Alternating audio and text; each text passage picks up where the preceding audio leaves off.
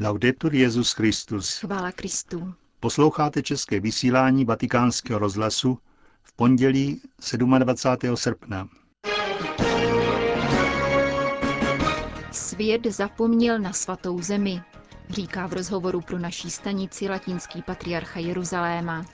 Afričtí uprchlíci jsou v libijských sběrných táborech vystaveni všem formám mučení. Po roční rekonstrukci dnes byla nově vysvěcena bazilika maďarského benediktinského opatství Panonhalma. A od mikrofonu vás zdraví Jena Gruberová, a Josef Koláček. Zprávy vatikánského rozhlasu. Jeruzalém. Křesťané na Blízkém východě žijí ve víru proměn, jejichž výslednou bilanci lze velmi těžko předvídat. Doufáme, že nám papež dodá kuráž a spolu s námi vezme na sebe odpovědnost za tuto oblast světa, řekl vatikánskému rozhlasu latinský patriarcha Jeruzaléma, arcibiskup Fuad Tval. Už za tři týdny se na Blízký východ vydá Benedikt XVI. Svatý otec navštíví Libanon a zveřejní tam posynodální apoštolskou exhortaci.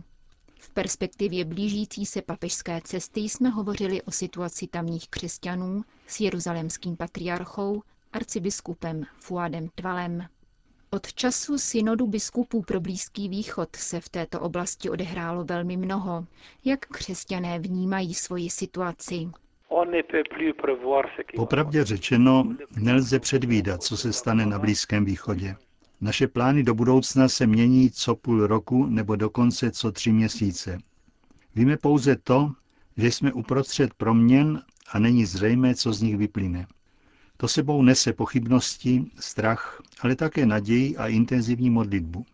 Nyní čekáme na postsynodální apoštolskou exhortaci Benedikta XVI., která má zhrnout naše reflexe a diskuse během synodu. Klíčovou otázkou je pocit přináležitosti k této zemi. Musíme se snažit, nakolik je to možné, zadržet emigraci, nerozprodávat naši zemi bez ohledu na cenu, zejména v Jeruzalémě. Země totiž znamená vládu a identitu. Země je tu vším. Proto je nutné pevně si její držet. Usilujeme o každodenní dialog s našimi sousedy, židy i muslimy. Máme ale obavy z rozvoje náboženského integralismu, jak muslimského, tak i židovského, protože nás bezprostředně ohrožuje. V tomto ohledu spoleháme, že se za nás postaví naši pastýři i mezinárodní společenství. Víme dobře, že mezinárodní politiku řídí zájmy, které jako buldozer planírují všechno, co se jim postaví do cesty. Jsme proto velmi znepokojeni například tím, co se děje v Sýrii. Nedá nám to spát. Nevíme, co se stane. Otče arcibiskupe, dotkli jste se řady otázek, které stály v centru synodního zasedání, jako emigrace křesťanů, dialog s židy a muslimy, ekumenické vztahy s jinými církvemi. Změnilo se v této oblasti něco k lepšímu? Ne, ne příliš. S Židy vedeme dialog, ale v každodenním životě stále narážíme na problém okupace, která omezuje náš život. Na obou stranách nechybí lidé dobré vůle, ale ta nenormální situace maří veškeré pokusy o dialog. Podobně je tomu s muslimy. Zakončení ramadámu bylo příležitostí k blahopřáním, výrazům naší připravenosti žít ve svornosti a míru. Ale na druhé straně jsme svědky nárůstu radikálních postojů mezi muslimy v dosud nevýdané míře. Je to vidět na každém kroku a je třeba o tom jasně mluvit, protože musíme být realisté. To je situace, v níž žijeme. Jsme plní obav, trpíme a pláčeme. Ale víme, že tady před námi trpěl náš Pán Ježíš Kristus. Kráčíme v jeho stopách. Bolí nás, že se svět přestal zajímat o svatou zemi. Všechna pozornost se soustředí na Syrii nebo na Irán. Očekává se od nás, že požehnáme intervenci v Sýrii, ale nikdo, žádný zahraniční diplomat nebo minister nám neřekne, jaké mají s touto zemí plány. Co bude po svržení Asadova režimu? Chtějí od nás podporu na slepo. A to my neuděláme. Velmi dobře si pamatujeme, co se stalo v Iráku a nepřejeme si druhý Irák. Co slibujete od zářijové návštěvy svatého otce v Libanonu. Očekáváme, že nám dodá odvahu. Je zřejmé, že nejde o cestu pouze do Libanonu, ale za námi všemi. Doufáme, že se ta cesta vůbec uskuteční. Spoleháme na to, že nám papež dodá odvahu, ale také, že s námi převezme odpovědnost za Blízký východ. Musíme si uvědomit, že situace je velmi napjatá a nepokojená v celém regionu. Násilí se šíří. Modlíme se za mír, nevíme dost dobře, jak ho dosáhnout. Protože, jak všichni dobře vědí, arabské země nesouhlasí s vnější intervencí a za všemi změnami musí stát armáda nebo s nimi aspoň souhlasit. To je realita Blízkého východu. V Syrii stojí armáda z 80% či dokonce 90% na straně Asáda. A to v důsledku znamená, že nás čeká ještě množství násilí a nevinných obětí, než se vyřeší, zda dojde ke změně režimu, nebo se zůstane při starém. Myslím, že ti, kdo k nám přijíždějí učit demokracii, si neuvědomují, jak velice složitá je to situace. Říká latinský patriarcha Jeruzaléma arcibiskup Fuad Tval v rozhovoru pro vatikánský rozhlas. Vatikán. Benedikt XVI. se modlí za jednotu a pokoj pro Ukrajinu. 24. srpna oslavila Ukrajina 21. výročí nezávislosti. Při té příležitosti svatý otec napsal telegram adresovaný prezidentu země Viktorovi Janukovičovi. Prosím Boha, aby požehnal úsilí všech těch, kdo vytrvale a s nasazením pracují pro jednotu země a zajištění pokojné budoucnosti všem jejím obyvatelům. Napsal papež u příležitosti ukrajinského svátku nezávislosti. Tajvan. Na Tajvanu zemřel nestor čínské církve 98-letý biskup Paul Cheng Shin Kuang. Emeritní ordinář diecéze Tainan byl také přezdíván Velký pastýř. Kongregace pro evangelizaci národů zaslala do rukou současného ordináře diecéze soustrastný telegram, v němž připomíná nesmírnou pastorační angažovanost zemřelého.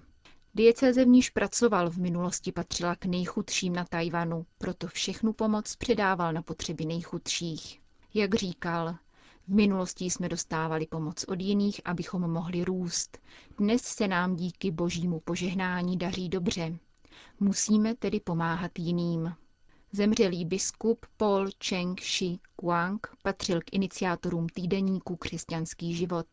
Jeho zásluhou povstal v diecézi Tainan kněžský seminář. Byl také autorem mnoha knih o spiritualitě, ve kterých poukazoval na čtyři kroky nezbytné k plnosti života a víry. Modlitba, svědectví, nauka a oběť. Libie. Sdělovací prostředky v těchto týdnech nepřetržitě informují o uprchlících proudících ze Syrie do okolních zemí. Na tureckém území se podle údajů tamní vlády zdržuje celkem 80 tisíc syrských utečenců. Dalších 7 tisíc bylo dnes zablokováno na hranicích, dokud nebudou vystavěny nové sběrné tábory. Své uprchlické drama však má i severní Afrika, zejména Libie, kde se zhromažďují žadatelé o azyl z celého kontinentu. Každodenní násilí, které se odehrává v tamních záchytných táborech, na neštěstí mezinárodnímu zájmu uniká. Vatikánský rozhlas na ně však upozornil otec Musí Dzeraj, předseda nevládní organizace Habeša. Všichni lidé zavření v těchto táborech jsou žadatelé o azyl a mnohým z nich byl přiznán statut uprchlíka. Úřadem Vysokého komisaře pro uprchlíky ještě když byli v sudánských táborech. Sudánské tábory, jak známo, nejsou vůbec bezpečné, protože zde dochází ke každodenním únosům tři až čtyř lidí. Jsou prodáváni překupníkům z orgány v oblasti Sinajského poloostrova.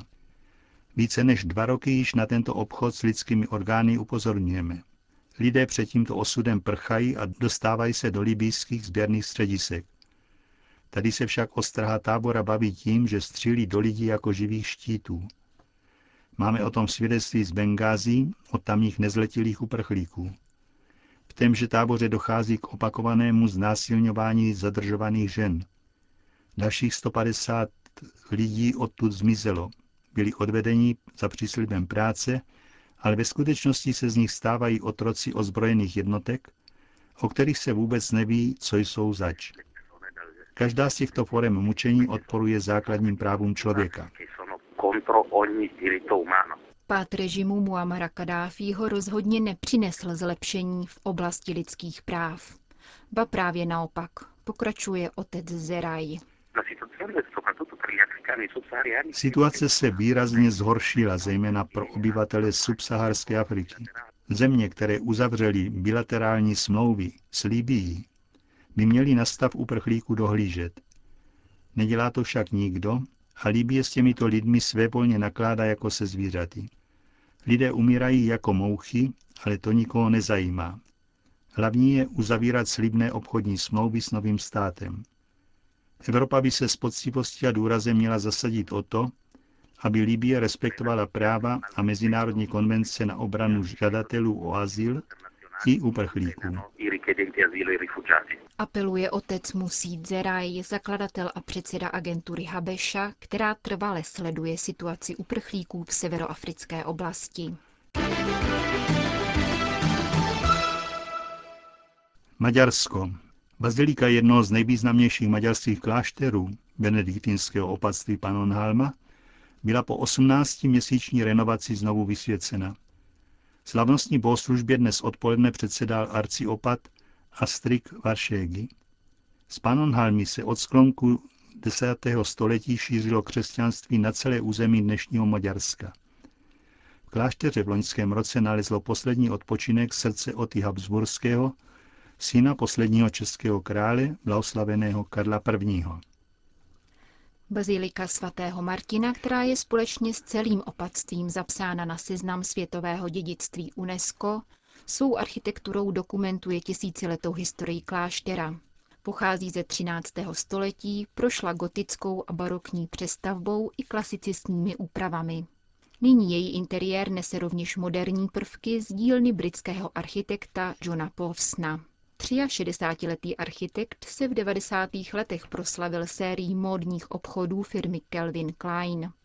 Navrhl design jednoho z hongkongských letišť, pracoval léta v Japonsku a nakonec si otevřel prosperující ateliér v Londýně.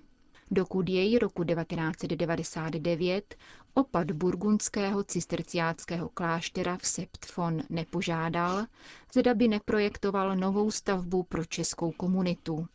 Nynější klášter v Novém dvoře u Toužimy, který vznikl ze schátralého barokního statku.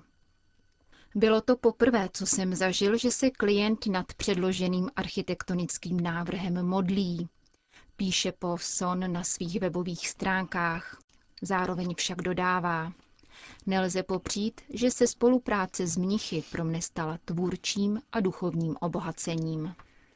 Povsonovi projekty se vyznačují jednoduchostí, prosvětleností a souladem proporcí světla a materiálu. Interiér maďarské benediktinské baziliky se tudíž výrazně změnil. Architekt pro ní navrhl nový oltář, ambon a křtitelnici. Jinak rozestavil kostelní lavice a odstranil kamennou kazatelnu z 19. století. Výjezd svatého Martina v kruhové vitráži nad hlavním oltářem baziliky byl nahrazen čirým sklem, čím se celý prostor výrazně prosvětlil. Neboť, jak říká architekt Poisson, Bůh je světlo a tma v něm vůbec není.